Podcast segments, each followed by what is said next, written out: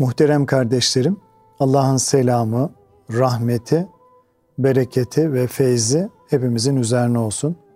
Cumanızı tebrik ediyorum. Kalbimiz ve gönlümüz huzur ve saadetle dolsun inşallah. Sohbetimize teberrüken Peygamber Efendimizin, Ehli Beyt'in, Ashab-ı Kiram Hazaratı'nın ervah-ı tayyibelerine, Peygamberler silsilesinin aziz ruhlarına, Sadat-ı Kiram Hazaratı'nın ve şehitlerimizin ruhlarına, dinimizin, imanımızın, vatanımızın ve milletimizin muhafazasına, her türlü musibet ve iptiladan kurtulup selamete ve afiyete vesile olması dua ve niyazıyla bir Fatiha-i Şerife, üç İhlas-ı Şerif okuyalım. Euzu billahi mineşşeytanirracim. Bismillahirrahmanirrahim. Elhamdülillahi rabbil alamin ve salatu vesselamu ala rasulina Muhammedin ve ala alihi ve sahbihi ecmain. Muhterem kardeşlerim, bugünkü sohbetimizde infakta ihlas bahsini işlemeye gayret edeceğiz inşallah. İhlas kullukta samimiyet demektir. Niyet temizliği demektir. Takva ile ihlas bir birbirinden ayrılmayan adeta aynı manaların farklı şekilde ifadesi gibidir. Kulun Rabbi ile kalben buluşmasıdır. Yani merhamet, şefkat, affedicilik, hilim yani yumuşaklık gibi e, sıfatların kalpte tecelli etmesidir. Müminin her halinde, her davranışında, hatta her nefesinde Cenab-ı Hakk'ın rızasını aramasıdır. İhlastan mahrum olan kalpler nefsani menfaatlere meyletmeye başlar. Bunun nihai noktası ise kalben bile olsa Allah'tan gayrısına kul olma e, durumu demektir. Nitekim ayet-i kerimede Cenab-ı Hak heva ve heveslerini kendisine ilah edinen kimseyi gördün mü? Resulüm ona sen mi vekil olacaksın buyurulmaktadır. Peygamber Efendimiz sallallahu aleyhi ve sellem de İbn Mace'nin süneninde rivayet edilen bir hadis-i şerife göre amellerdeki ihlas eksikliğinin büyük bir hüsran sebebi olduğunu şu ifadelerle buyururlar. Ümmetim hakkında en çok korktuğum şey Allah'a şirk koşmaktır. Bu sözümle onların aya, güneşe veya puta tapacaklarını kastetmiyorum. Beni korkutan asıl şey Allah'ın rızasının dışındaki gayeler için yapılacak ameller ve gizli şehvetlerdir. Yani gösteriş duygularıdır. Dolayısıyla muhterem kardeşlerim, Allah'ın rızası dışındaki gayelerle ve riya gösteriş gibi kalbi hastalıklarla yerine getirilen ibadetler içi boşaltılmış, kuru bir geometriden ibaret, faydası ziyan edilmiş, zayi edilmiş amellerdir. Zira hadis-i şerifte buyurulduğu üzere inneme la malu bin niyat yani ameller niyetlere göredir. İnfak ibadetinin ihlasla yerine getirilebilmesi sadakayı boşa çıkarmama hassasiyeti içerisinde sırf Allah'ın rızasını kastederek verdiğini doğrudan doğruya Allah'ın kudret eline takdim edebilme şuuruyla verebilmeye bağlıdır. Nitekim Efendimiz sallallahu aleyhi ve sellem helal maldan verilen her bir sadakayı Rahman olan Allah kudret eliyle alır ve kabul eder. Hiç şüphesiz ki sadaka muhtaç onu almadan önce Allah'ın kudret eline geçer buyurmuştur. Yani infakta asıl muhatap Allah Teala'dır. Bu yüzden infakta derin bir gönül hassasiyet içinde bulunmak gerekir. Fanilerden iltifat ve tebrik beklemeden, riya, şöhret ve gösterişten uzak durarak, nefsi araya sokmadan, dünyevi bir maksat taşımadan, Ya Rabbi sadece ve sadece senin için diyerek infak edebilmek icap eder. İnfakta ihlasın esası da budur muhterem kardeşlerim. Sadakayı ihlasın alameti muhterem kardeşlerim gerçek, gerçek muhtacı bulabilmektir. Gerçek muhtaç bulunamamışsa orada ihlasta eksiklik var demektir. Sadakayı e, ona en layık olana vermeye çalışmak mühim bir infak adabıdır. Yani işin kolayına kaçıp rastgele vermek değil, onlar ki zekat vermek için faaliyet gösterirler. Ayet-i kerimesinde işaret edildiği gibi hakkın tam yerini bulması için bir ibadet, aşk ve vecdiyle ciddi bir emek sarf ederek verebilmemiz önemlidir. Kendimize kıymetli bir şeye bir şey satın alırken nasıl özen gösterip araştırıyorsak aynı hassasiyetle zamanımızı ve emeğimizi de verip emaneti gerçek hak sahibine ulaştırmalıyız. Zira infak Allah'ın bize verdiği imkanlardan başkası, başkalarına vererek ebedi alemdeki sonsuz nimetleri satın almak şeklinde manevi bir alışveriştir. Bu alışverişi en bereketli şekilde yapabilmek ise gerçek muhtacı arayıp bulmaya bağlıdır. Bu ise infak edenin gönlündeki ihlasın derecesini de gösterir muhterem kardeşlerim. Bakara suresinin 273. ayeti kerimesinde infak edenin gerçek muhtacı araması şöyle anlatılmaktadır, şöyle emredilmektedir. Yapacağınız hayırlar kendilerini Allah yoluna adamış, bu sebeple yeryüzünde kazanç maksadıyla dolaşmayan fakirler için olsun. Bilmeyen kimseler iffetlerinden dolayı onları zengin zannederler. Sen onları simalarından tanırsın. Yani muhterem kardeşlerim, infak ihlasla gerçekleştiğinde gerçek muhtacı simasından tanıyabilecek bir kalbi bir incelik ve hassasiyet gelişir. Nitekim hadis-i şerifte Efendimiz sallallahu aleyhi ve sellem gerçek fakir ihtiyacını giderecek bir şey bulamayan ve halini anlayıp kendisine yardım edecek biri çıkmayan buna rağmen halktan bir şey istemeyen kimsedir buyurmuşlardır. Seyit Emir Külal Hazretleri bu hususta şöyle nasihat eder. Der ki, gönül almaya bak. Güçsüzlere hizmet et. Zayıfları, gönlü kırıkları koru.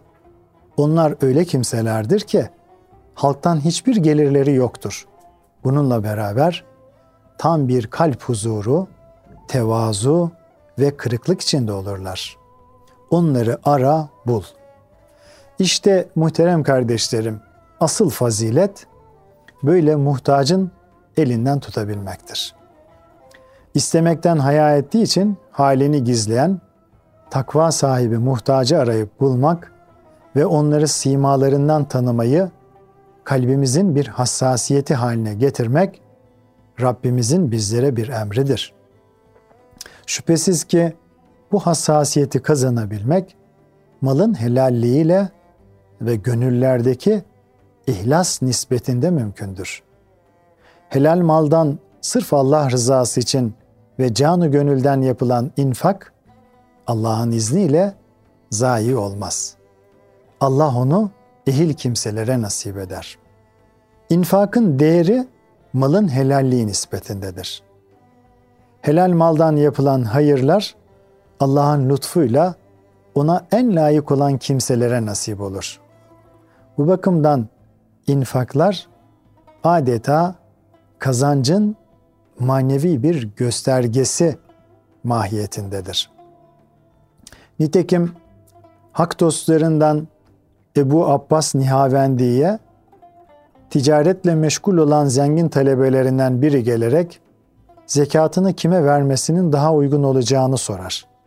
O da gönlün kimde karar kılıyorsa ona ver buyurur. Üstadın yanından ayrılan talebe yolu üzerinde dinlenme, dinlenmekte olan bir e, ama görür. Gönlü ona ısınır.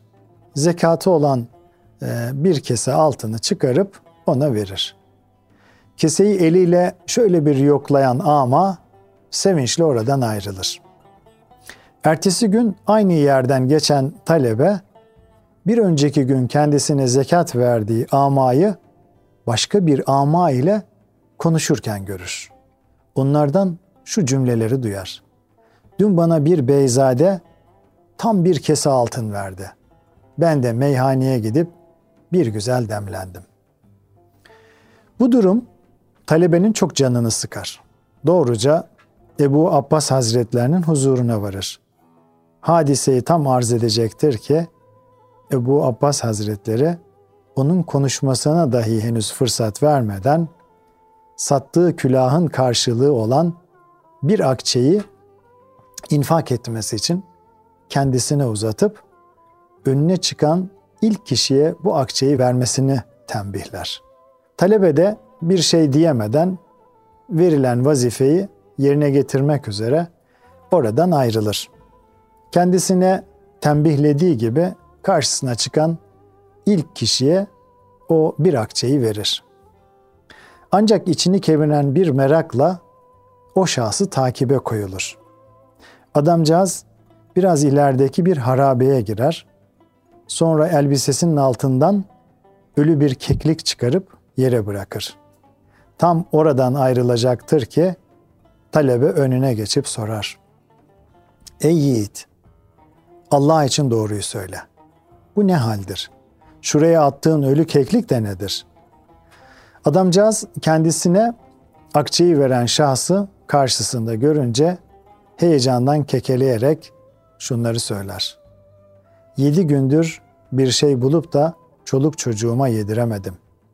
Ben ve hanımım sabrediyorduk ama çocuklarımın artık açlığa tahammülleri kalmamıştı.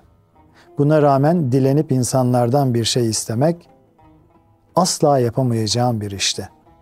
Bu ızdırap içinde kıvranırken senin görmüş olduğun bu çürümeye yüz tutmuş o ölü kekliği buldum. Zaruret sebebiyle onu yemeleri için çocuklarıma götürecektim. İçimden de Allah'a yalvarıyor, Ya Rabbi halime inayet eyle diye niyaz ediyordum ki karşıma sen çıktın ve bir akçeyi verdin. Ben de Rabbime şükrederek yenemeyecek durumda olan bu kuşu bu mezbeleye bıraktım. Şimdi pazara gidecek ve verdiğin akçeyle yiyecek bir şeyler alacağım. Bu hale şaşırıp kalan talebe derhal Ebu Abbas Hazretlerinin yanına gelir. Hazret o henüz bir şey söylemeden şöyle buyurur.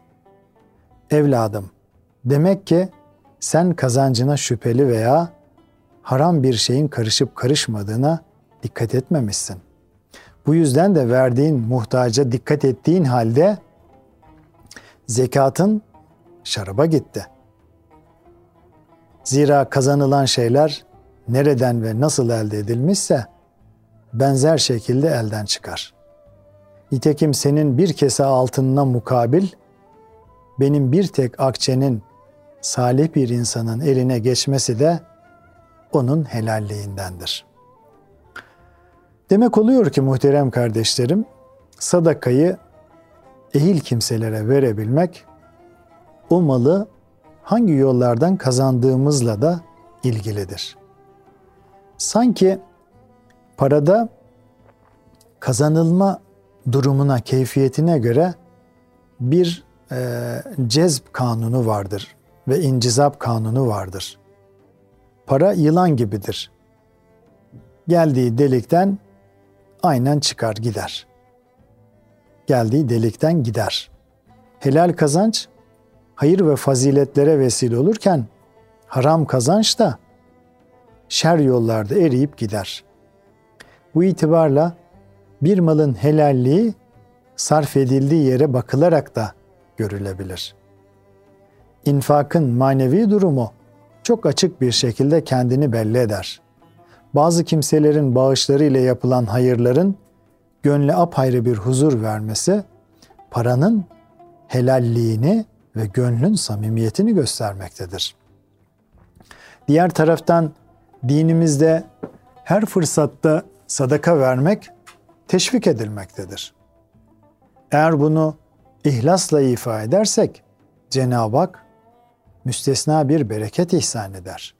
Öyle ki verilen sadaka kimi zaman ona layık olmayana gitmiş gibi görünse de Allah'ın lütfuyla alan kimsenin gafletten uyanmasına ve gönlünde hayra doğru olumlu yönelişlerin filizlenmesine vesile olur. Bu hakikate işaret buyuran Allah Resulü sallallahu aleyhi ve sellem Buhari'de zikredilen bir hadisi şeriflerinde vaktiyle bir adamın sadaka vermeye niyetlenip bir gece karanlığında onu bilmeden bir hırsızın, ikinci gece bir fahişenin, üçüncü gece de bir zenginin eline tutuşturuverdiğini, bunu duyan halkın yani insanların hayret dolu ifadelerle o adamı tenkit edip ayıpladığını fakat o zatın infakındaki ihlası bereketiyle rüyasında şu sözlere muhatap olduğunu bildirir. Hırsıza verdiğin sadaka belki onu yaptığı hırsızlıktan utandırıp vazgeçirecektir. Fahişe belki yaptığından pişman olup vazgeçerek iffetli bir kadın olacaktır. Zengin de belki bundan ibret alıp Allah'ın kendisine verdiği maldan muhtaçlara dağıtacaktır.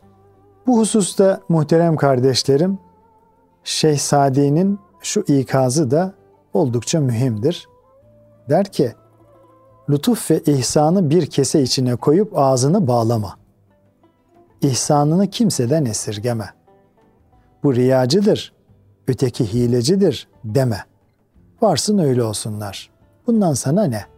Eğer niyet halis ise muhterem kardeşlerim, Cenab-ı Hak ona bereket veriyor, bereket lütfediyor. Cenab-ı Hak niyeti halis olanın azını çok eyler.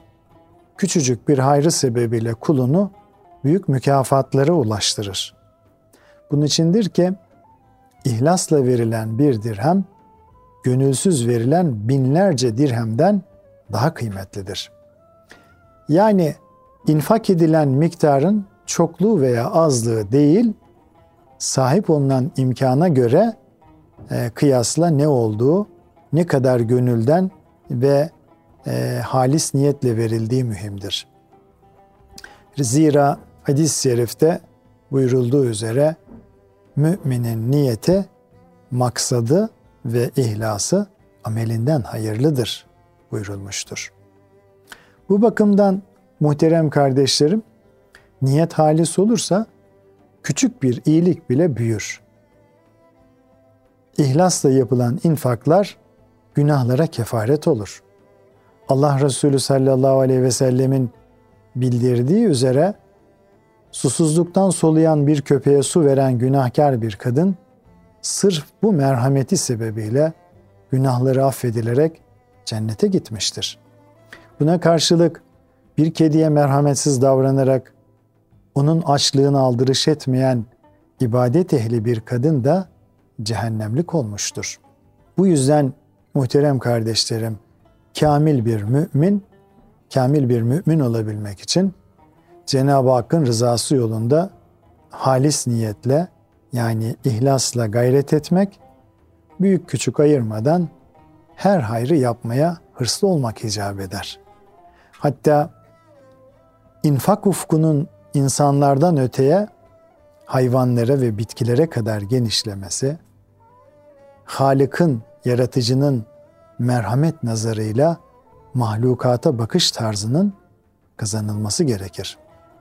İhlastan mahrum gönüllerin riya ve gösteriş gibi hastalıklarla yapılan hayırları ise hiçbir değer ifade etmez. Bu hususta en büyük tehlike infak edenin nefsine bir pay çıkarması veya yaptığı hayrı fani menfaat düşünceleriyle gölgelemesidir. İhlası yok edip sevabı yok eden bu kalbi hastalıklardan kurtulmanın en etkin yolu da gizliliğe riayet etmektir. Ayet-i kerimede şöyle buyrulur. Eğer sadakaları, zekat ve benzeri hayırları açıktan verirseniz bu güzel bir şeydir. Eğer onu fakirlere gizlice verirseniz işte bu sizin için daha hayırlıdır. Allah da bu sebeple sizin günahlarınızı örter. Allah yapmakta olduklarınızı bilir buyurulmuştur.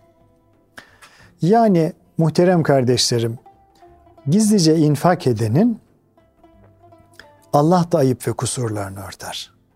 Böyle bir infak günahlara kefaret olduğu gibi kibir e, iptilasından da koruyarak kibir hastalığından da koruyarak ecrin zayi olmasını, e, sevabın azalmasını önler.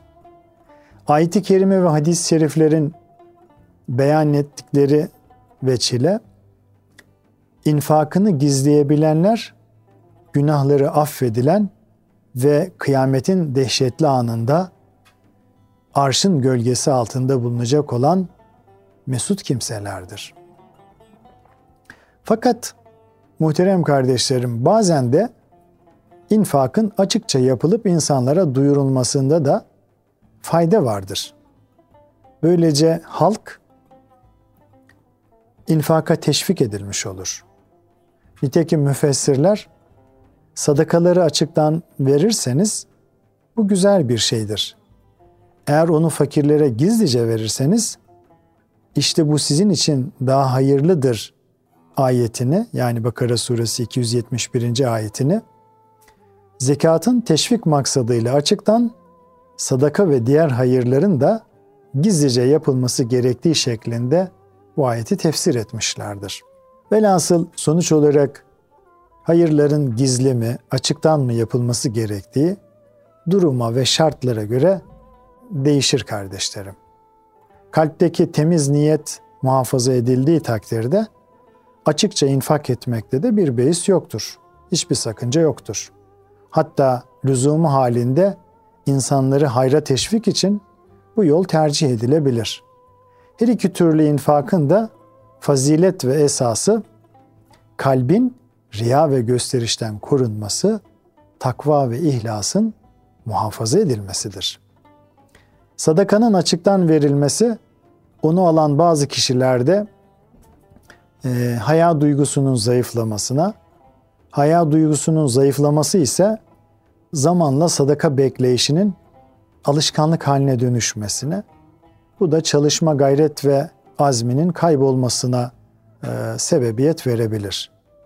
Ayrıca açıktan yapılan infakta veren kimsenin daha çok gurur ve kibre sürüklenip kendini beğenme ihtimali olduğu gibi alan kimsenin rencide olma ihtimali de daha fazladır. Bu gibi durumlarda gizli infak etmek daha uygundur, daha münasiptir. Ecdadımız bu hassasiyetlerin en güzel numunelerini sergilemişlerdir. Nitekim Fatih Sultan Mehmet Han'ın vakfiyelerinden birindeki şu ifadeler bu hususta oldukça dikkat çekicidir. Ben ki İstanbul Fatihi, Allah'ın aciz kulu Fatih Sultan Mehmet. Alın terimle maliki bulunduğum 136 dükkanımı aşağıdaki şartlar muvacehesinde vakfeyledim. Külliyemde bina ve inşa eylediğim aşhanede şehitlerin hanımları, yetimleri ve İstanbul fukarası için yemek yapılsın. Ancak yemek yemeye veya almaya gelemeyen mazeretlerin yemekleri hava karardıktan sonra kapalı kaplar içinde gözlerden ırak şekilde evlerine götürülsün. Vakfiyede görüldüğü gibi muhterem kardeşlerim, Fatih Sultan Mehmet Han toplumun korunmaya muhtaç fertler için en hassas edep ve nezaket ölçüleriyle kaideler koymuştur.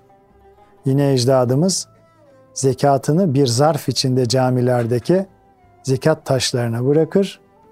Alan vereni, veren alanı görmeden bir infak şaheseri sergilenirdi. Böylece ne alanın gönlü incinir ne de verende bir benlik ve kibir temayülü doğabilirdi. Cenab-ı Hak cümlemizi ihlasını kuruduğu, amellerini ihlasla yerine getirebilen salih kullarından eylesin. Kalın sağlıcakla muhterem kardeşlerim.